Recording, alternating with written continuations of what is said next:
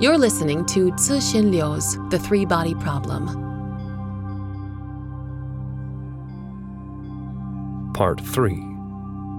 Sunset for Humanity.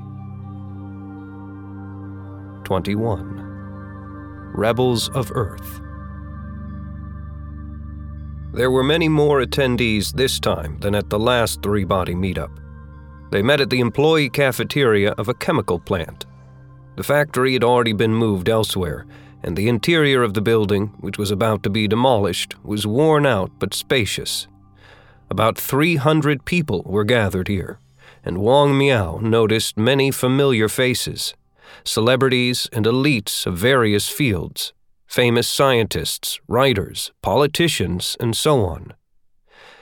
The first thing to attract Wang's attention was the strange device at the center of the cafeteria. Three silver spheres, each slightly smaller than a bowling ball, hovered and swirled over a metal base. Wang guessed the device was probably based on magnetic levitation. The orbits of the three spheres were completely random, a real-life version of the three-body problem.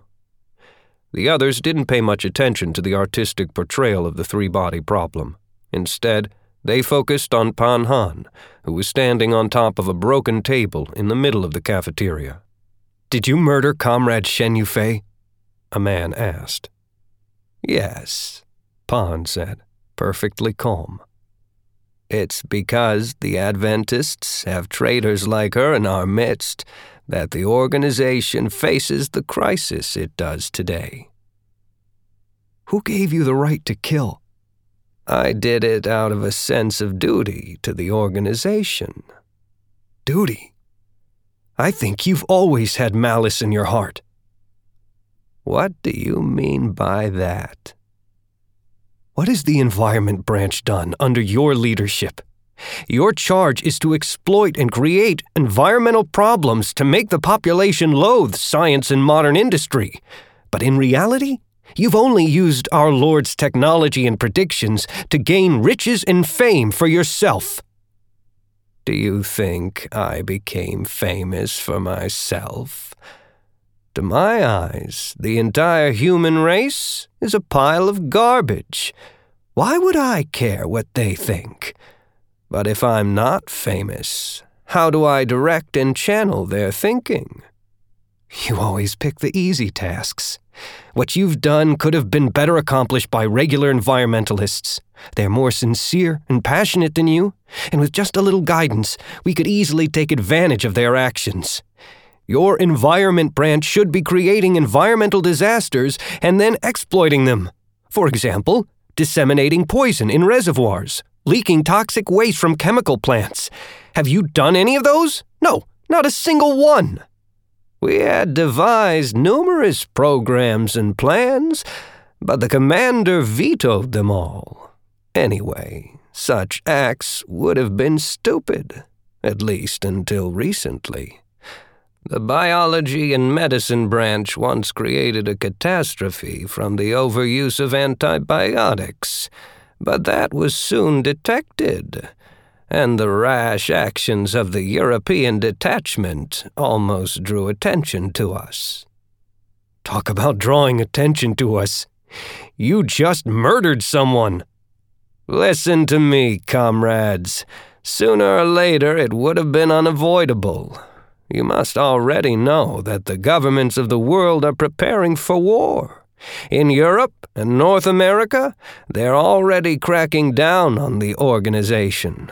Once the crackdown begins here, the redemptionists will no doubt side with the government. So our first priority is to purge the redemptionists from the organization." "That is not within your authority." "Of course, the commander must decide. But, comrades, I can tell you right now that the commander is an Adventist." "Now you're just making things up. Everyone knows the scope of the commander's power. If the commander really is an Adventist, then the redemptionists would have been purged long ago." "Maybe the commander knows something we don't. Perhaps that's what the meeting today is about." After this, the crowd's attention turned away from Pan Han to the crisis before them. A famous scientist who had won the Turing Award jumped onto the table and began to speak. The time for talk is over. Comrades, what should be our next step?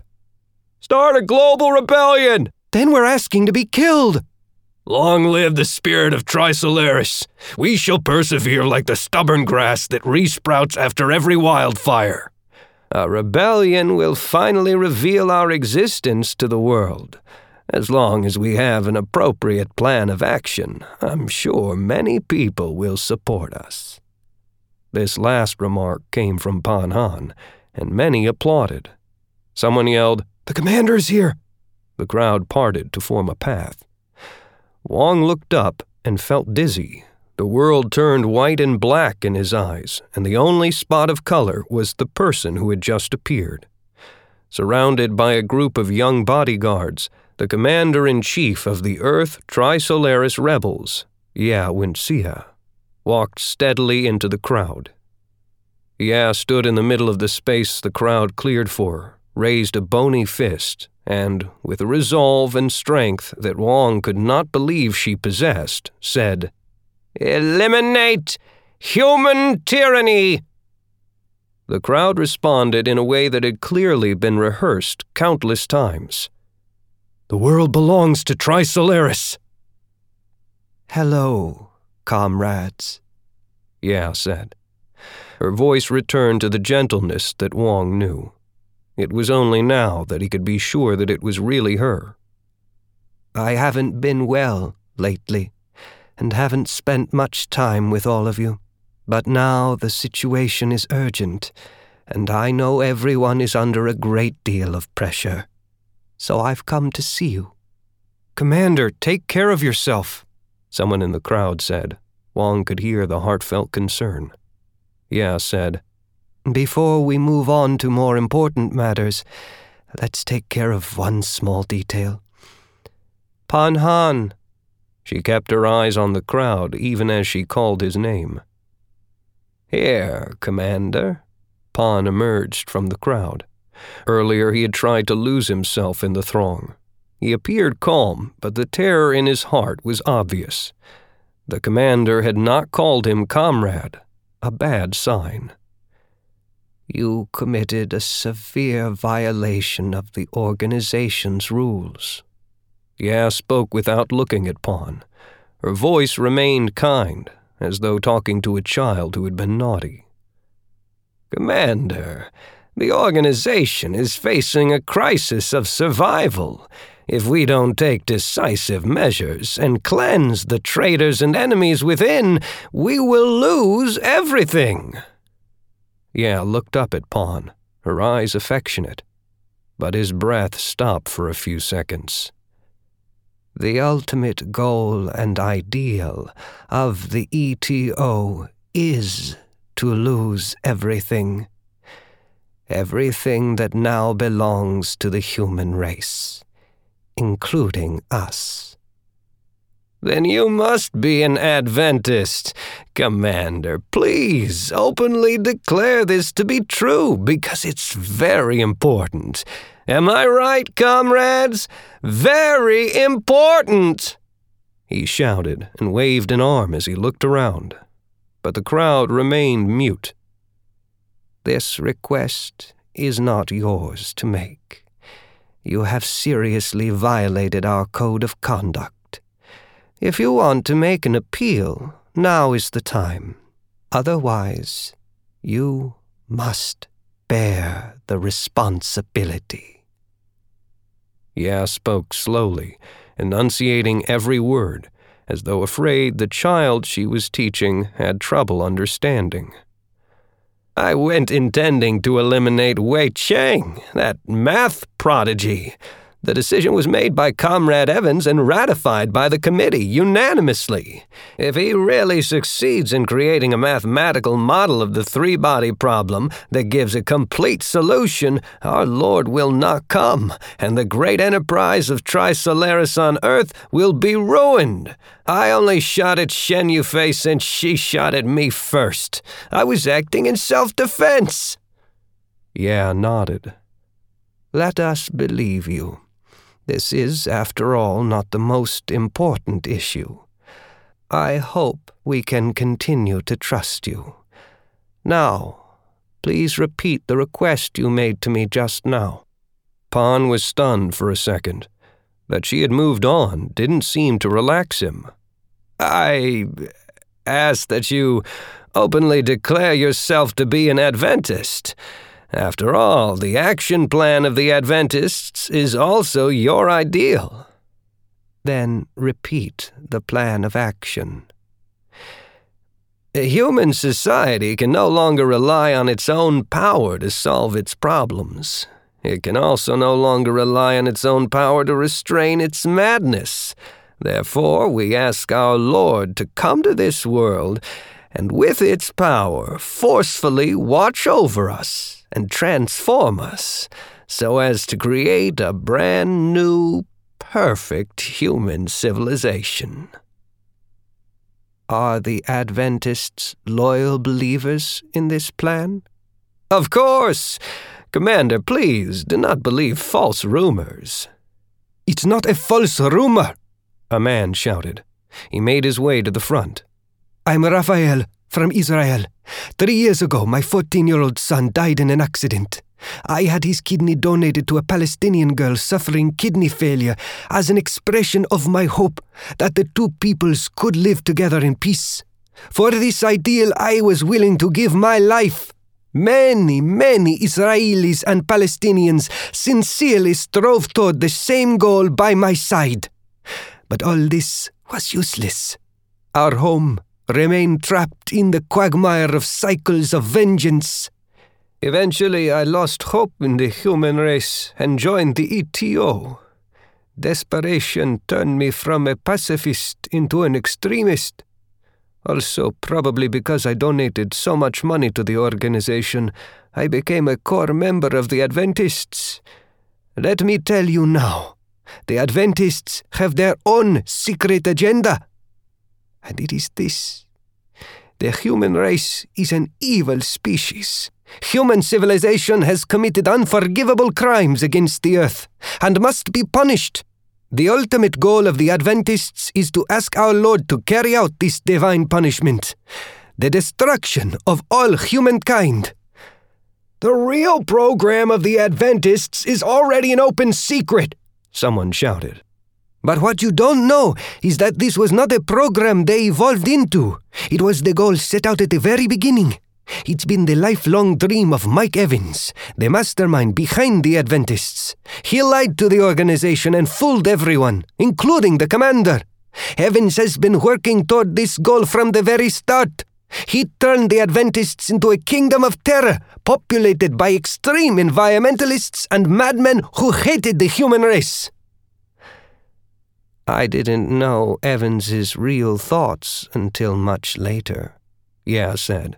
Still, I tried to patch over the differences to allow the ETO to remain whole, but some of the other acts committed by Adventists lately have made the effort impossible.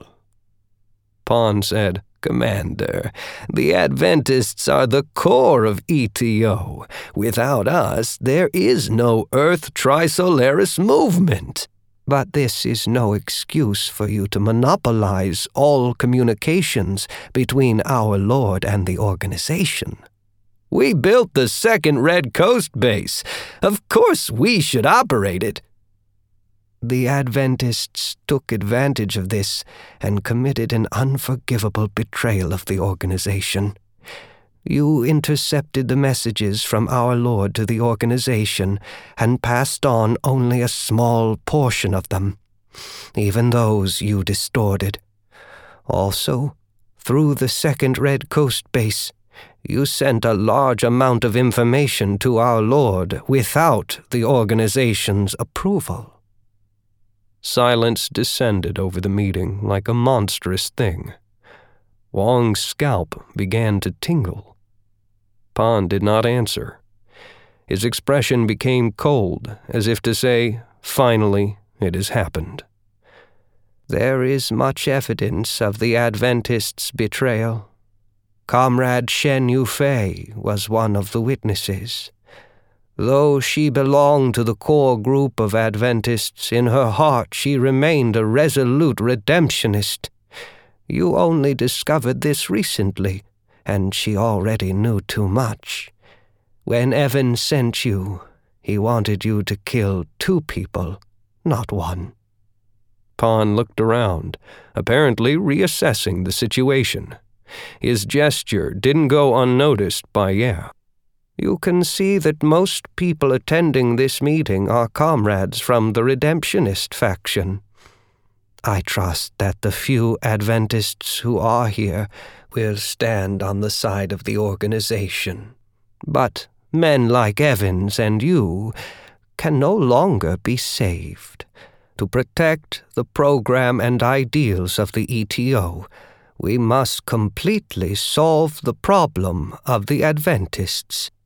Silence returned. A few moments later, one of the bodyguards near Ye, a young woman, smiled. She walked toward Pan Han casually. Pan's face changed. He stuck a hand inside the lapel of his jacket, but the young woman dashed quicker than the eye could follow. Before anyone could react, she wrapped one of her slender arms around Pan's neck, placed her other hand on top of his head, and by applying her unexpected strength at just the right angle, she twisted Pan's head 180 degrees with practiced ease. The cracks from his cervical vertebrae breaking stood out against the complete silence. The young woman's hands immediately let go, as though Pan's head was too hot. Pan fell to the ground, and the gun that had killed Shen Yufei slid under the table. His body still spasmed, and his eyes remained open, his tongue sticking out. But his head no longer moved, as though it were never a part of the rest of his body. Several men came and dragged him away, the blood oozing from his mouth, leaving a long trail. "Ah, Xiao Wang, you're here too. How have you been?" Ye's gaze fell on Wang Miao. She smiled kindly at him and nodded. Then she turned to the others. "This is Professor Wang, a member of the Chinese Academy of Sciences, and my friend. He researches nanomaterials. This is the first technology our Lord wishes to extinguish from the earth." No one looked at Wang, and Wang had no strength to express himself in any way. He had to pull at the sleeve of the man next to him so that he wouldn't fall, but the man lightly brushed his hand away. "Xiao Wang, why don't I continue to tell you the story of Red Coast from the last time? All the comrades here can listen to. This is not a waste of time. In this extraordinary moment, it is a fine time to review the history of our organization." "Red Coast? You weren't done?" Wang asked foolishly. Ye slowly approached the three-body model, seemingly absorbed by the swirling silver spheres. Through the broken window, the setting sun's light fell on the model, and the flying spheres intermittently reflected the light onto the rebel commander, like sparks from a bonfire. "No. I've only just started," Ye said softly. 22. Red Coast 5. Since she had entered Red Coast Base, Ya Winsia had never thought of leaving. After she learned the real purpose of the Red Coast Project, top-secret information that even many mid-level cadres at the base didn't know, she cut off her spiritual connection to the outside world and devoted herself to her work. Thereafter, she became even more deeply embedded in the technical core of Red Coast and began to take on more important research topics. Commissar Lei never forgot that it was Chief Yong who first trusted Ye, but Lei was happy to assign important topics to her. Given Ye's status, she had no rights to the results of her research, and Lei, who had studied astrophysics, was a political officer who was also an intellectual, rare at the time. Thus, he could take credit for all of Ye's research results and papers, and cast himself as an exemplary political officer with both technical acumen and revolutionary zeal. The Red Coast project had initially requisitioned Ye because of a paper on an attempted mathematical model of the sun she had published in the Journal of Astrophysics as a graduate student. Compared to the Earth, the sun was a far simpler physical system, made almost entirely of hydrogen and helium. Though its physical processes were violent, they were relatively straightforward, only fusing hydrogen into helium. Thus, it was likely that a mathematical model of the sun could describe it rather precisely. The paper was basic, but Lei and Yong saw in it a hope for a solution to a technical difficulty faced by the Red Coast monitoring system. Solar outages, a common problem in satellite communications, had always plagued the Red Coast monitoring operations. When the Earth, an artificial satellite, and the sun are in a straight line, the line of sight from the ground-based antenna to the satellite will have the sun as its background. The sun is a giant source of electromagnetic radiation, and, as a result, satellite transmissions to the ground will be overwhelmed by interference from the solar radiation. This problem could not be completely solved, even in the 21st century.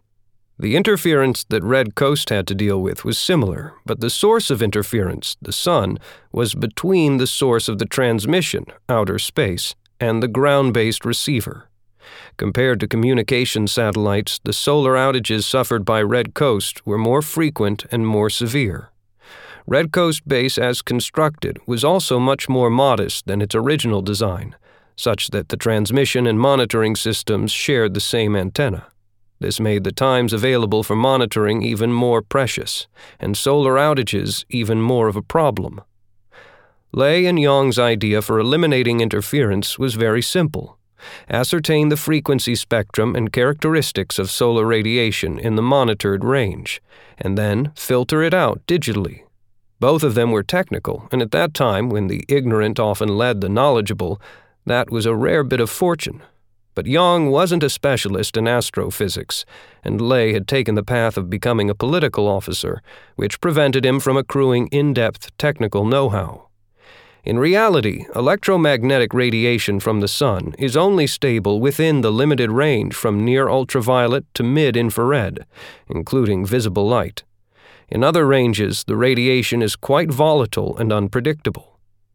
To set the right expectations, Ye made it clear in her first research report that during periods of intense solar activity, sunspots, solar flares, coronal mass ejections, and so on, it was impossible to eliminate solar interference. Thus, her research target was limited to radiation within the frequency ranges monitored by Red Coast during periods of normal solar activity. Research conditions at the base weren't too bad.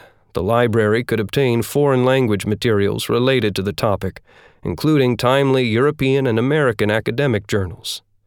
In those years, this was no easy feat. Ye also could use the military phone line to connect to the two groups conducting solar science research within the Chinese Academy of Sciences and obtain their observation data by fax. After half a year of study, Ye saw no glimpse of hope. She quickly discovered that within the frequency ranges monitored by Red Coast, solar radiation fluctuated unpredictably. By analyzing large amounts of observed data, Ye discovered a puzzling mystery. Sometimes, during one of the sudden fluctuations in solar radiation, the surface of the sun was calm. Since hundreds of thousands of kilometers of solar material would absorb any shortwave and microwave radiation originating from the core of the sun, the radiation must have come from activities on its surface. So there should have been observable surface activity when these fluctuations occurred. If there were no corresponding surface disturbances, what caused these sudden changes to the narrow frequency ranges? The more she thought about it, the more mysterious it seemed. Eventually, Ye ran out of ideas and decided to give up. In her last report, she conceded that she could not solve the problem. This shouldn't have been a big deal. The military had asked several groups within universities and the Chinese Academy of Sciences to research the same issue, and all of those efforts had failed. but Yang wanted to try one more time, relying on Ye's extraordinary talent. Lei's agenda was even simpler. He just wanted Ye's paper. The research topic was highly theoretical and would show off his expertise and skill. Now that the chaos in society was finally subsiding, the demands on cadres were also changing. There was an acute need for men like him, politically mature and academically accomplished. Of course, he would have a bright future. As to whether the problem of interference from solar outages could be solved, he didn't really care. But in the end, Ye didn't hand in her report. She thought that if the research project were terminated, the base library would stop receiving foreign language journals and other research materials, and she would no longer have access to such a rich trove of astrophysics references. So she nominally continued her research, while in reality she focused on refining her mathematical model of the sun. One night, Ye was, as usual, the only person in the cold reading room of the base library. On the long table in front of her, a pile of documents and journals were spread open. After completing a set of tedious and cumbersome matrix calculations, she blew on her hands to warm them and picked up the latest issue of the Journal of Astrophysics to take a break. As she flipped through it, a brief note about Jupiter caught her attention. Last issue, in A New, Powerful Radiation Source Within the Solar System, Dr. Harry Peterson of Mount Wilson Observatory published a set of data accidentally obtained while observing Jupiter's precession on June 12th and July 2nd, during which strong electromagnetic radiation was detected, lasting 81 seconds and 76 seconds, respectively.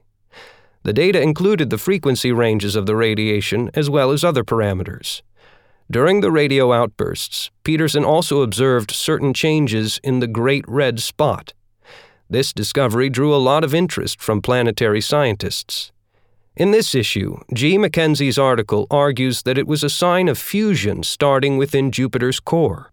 In the next issue, we will publish Shinoe Kumoseki's article, which attributes the Jovian radio outbursts to a more complicated mechanism, the movements of internal metallic hydrogen plates, and gives a complete mathematical description.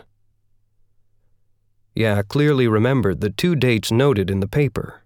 During those windows, the Red Coast monitoring system had also received strong interference from solar outages. She checked the operations diary and confirmed her memory. The times were close, but the solar outages had occurred 16 minutes and 42 seconds after the arrival of the Jovian radio outbursts on Earth. The 16 minutes and 42 seconds are critical.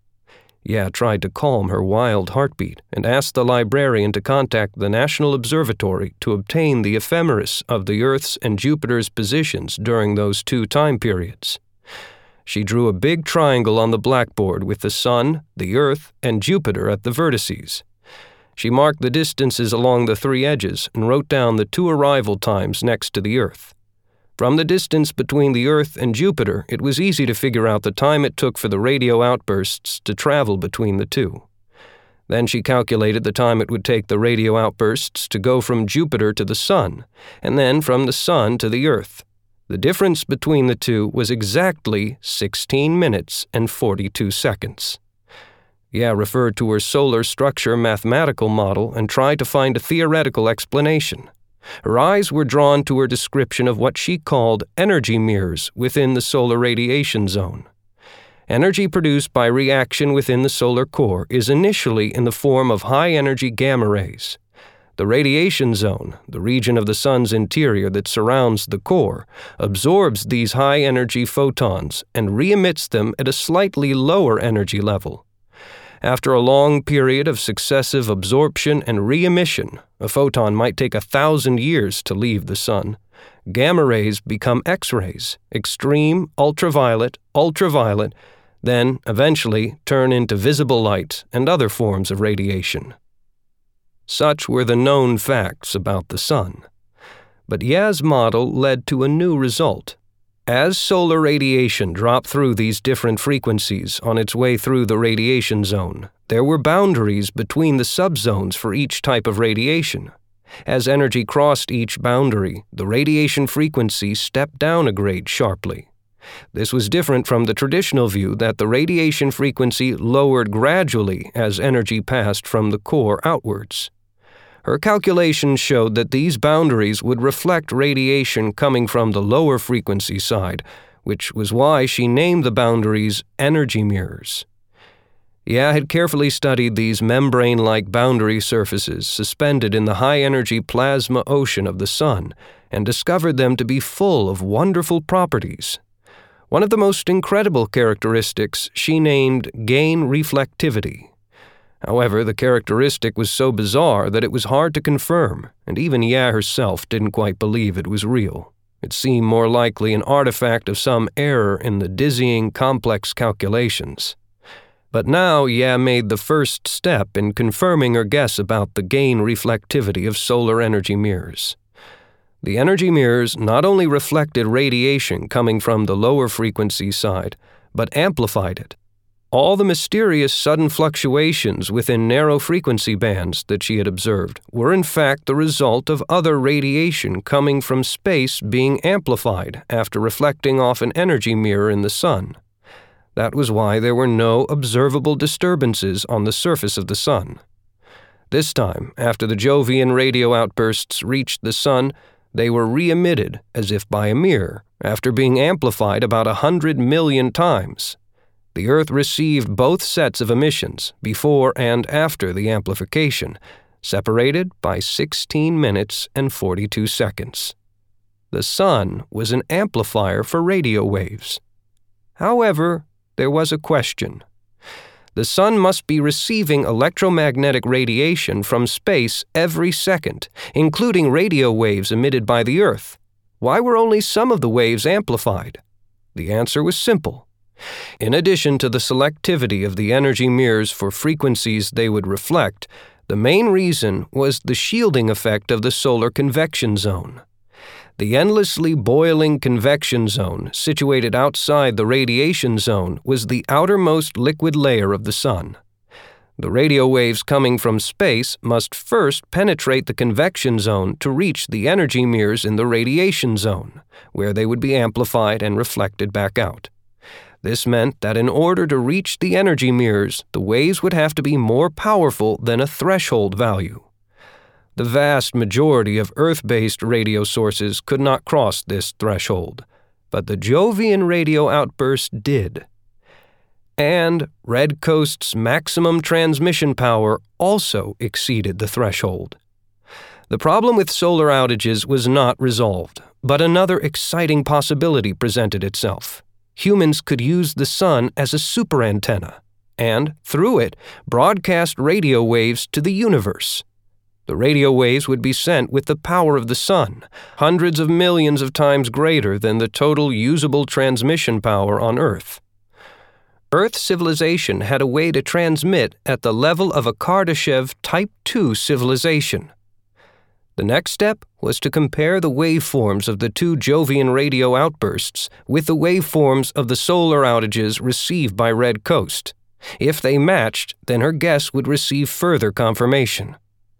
Ye made a request to the base leadership to contact Harry Peterson and obtain the waveform records of the two Jovian radio outbursts. This was not easy. It was difficult to find the right communication channels, and numerous bureaucracies required layers of formal paperwork. Any error could lead to her being suspected of acting as a foreign spy. So, Ye had to wait. But there was a more direct way to prove the hypothesis. Red Coast itself could transmit radio waves directly at the sun at a power level exceeding the threshold value. Ye again made a request to the base leadership, but she didn't dare to give her real reason. It was too fantastic, and she would have been turned down for certain. Instead, she explained that she wanted to do an experiment for her solar research. The Red Coast transmission system would be used as a solar exploration radar, whose echoes could be analyzed to obtain some information about solar radiation. Lei and Yong both had deep technical backgrounds and wouldn't have been easily fooled, but the experiment described by Ye did have real precedence in Western solar research. In fact, Her suggestion was technically easier than the radar exploration of terrestrial planets already being conducted. "Ya Winsia, you're getting out of line," said Commissar Lei. "Your research should be focused on theory. Do we really need to go to so much trouble?" Ya begged. "Commissar, it's possible that a big discovery will be made. Experiments are absolutely necessary. I just want to try it once, please." Chief Yong said, "Commissar Lei, maybe we should try once. It doesn't seem to be too difficult operationally. Receiving the echoes after transmission would take 10-15 minutes, Lei said. Then Red Coast has just enough time to switch from transmission mode to monitoring mode." Lei shook his head again. "I know that it's technically and operationally feasible, but you, Chief Yong, you just lack the sensitivity for this kind of thing. You want to aim a super-powerful radio beam at the Red Sun. Have you thought about the political symbolism of such an experiment?" Yang and Ye were both utterly stunned, but they did not think Lei's objection ridiculous. Just the opposite. They were horrified that they themselves had not thought of it. During those years, finding political symbolism in everything had reached absurd levels.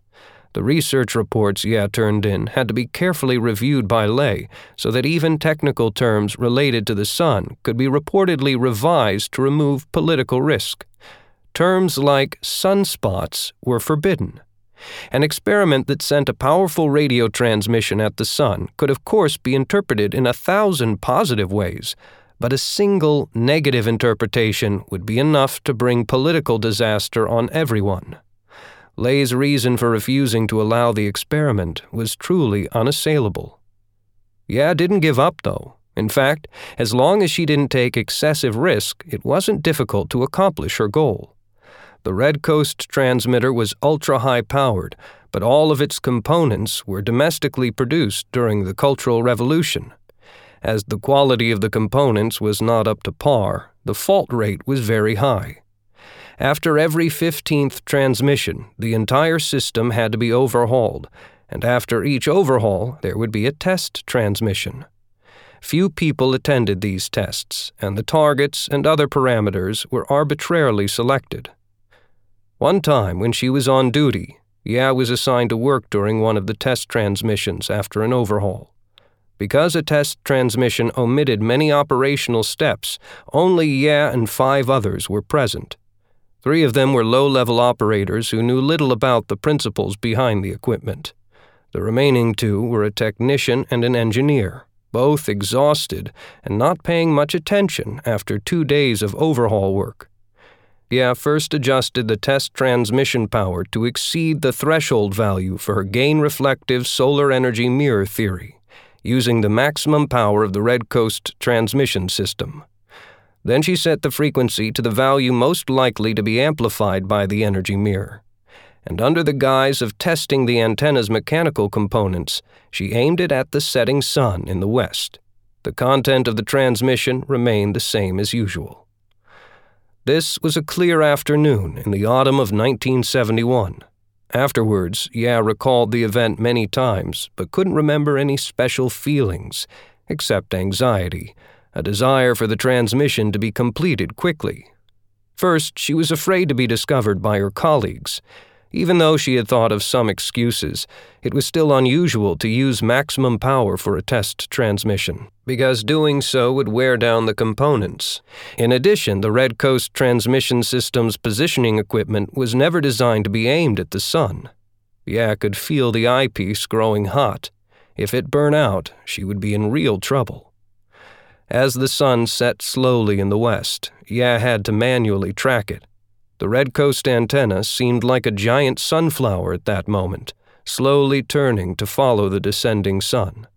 By the time the red light indicating transmission completion lit up, she was already soaked in sweat. She glanced around. The 3 operators at the control panel were shutting down the equipment piece by piece in accordance with the instructions in the operating manual.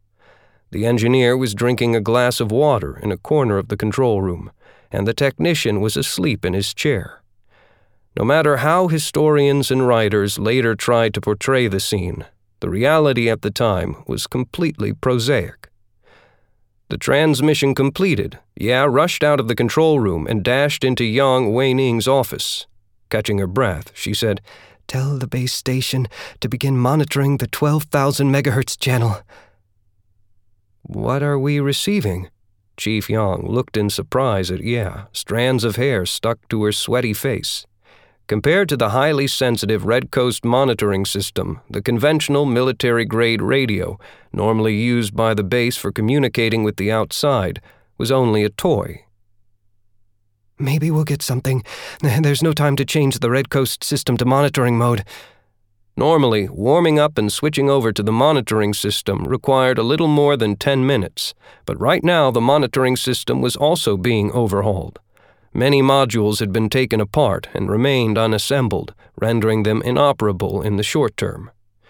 Yang stared at Ye for a few seconds, and then picked up the phone and ordered the communications office to follow Ye's direction.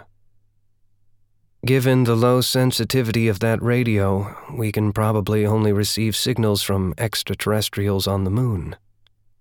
"The signal comes from the sun," Ya said. Outside the window, the sun's edge was already approaching the mountains on the horizon, red as blood. "You used Red Coast to send a signal to the sun?" Yang asked anxiously. Ya nodded. "Don't tell anyone else. This must never happen again. Never!" Yang looked behind him to be sure there was no one at the door. Ya nodded again. "What's the point? The echo wave must be extremely weak, far outside the sensitivity of a conventional radio." "No. If my guess is right, we should get an extremely strong echo. It'll be more powerful than I can hardly imagine. As long as the transmission power exceeds a certain threshold, the sun can amplify the signal 100 million-fold. Yang looked at Ya strangely. Ya said nothing. They both waited in silence. Yang could clearly hear Ya's breath and heartbeat. He hadn't paid much attention to what she had said, but the feelings he had buried in his heart for many years resurfaced. He could only restrain himself, waiting. 20 minutes later, Yang picked up the phone, called the communications office, and asked a few simple questions. He put the phone down. "They received nothing." Ye let out a long-held breath and eventually nodded. "That American astronomer responded, though." Yang took out a thick envelope covered with customs stamps and handed it to Ye. She tore the envelope open and scanned Harry Peterson's letter. The letter said that he had not imagined that there would be colleagues in China studying planetary electromagnetism, and that he wished to collaborate and exchange more information in the future. He had also sent 2 stacks of paper, the complete record of the waveforms of the radio outbursts from Jupiter. They were clearly photocopied from the long signal recording tape and would have to be pieced together. Ya took the dozens of sheets of photocopier paper and started lining them up in 2 columns on the floor. Halfway through the effort, she gave up any hope. She was very familiar with the waveforms of the interference from the 2 solar outages. They didn't match these 2. Ya slowly picked up the photocopies from the floor. Yang crouched down to help her. When he handed the stack of paper to this woman he loved with all his heart, he saw her smile.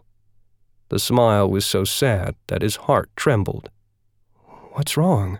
he asked, not realizing that he had never spoken to her so softly. "Nothing.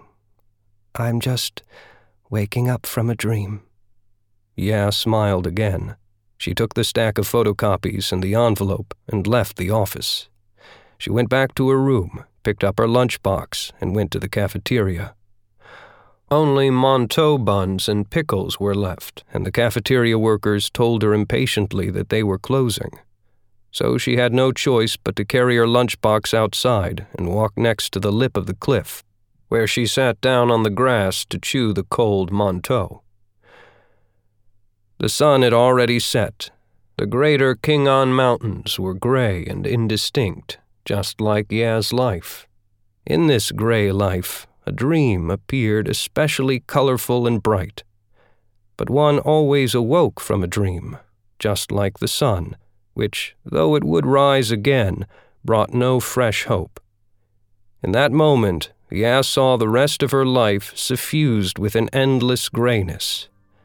With tears in her eyes, she smiled again, and continued to chew the cold manteau. Ya didn't know that at that moment, the first cry that could be heard in space from civilization on Earth was already spreading out from the sun to the universe at the speed of light. A star-powered radio wave, like a majestic tide, had already crossed the orbit of Jupiter. Right then, at the frequency of 12,000 megahertz, the sun was the brightest star in the entire Milky Way.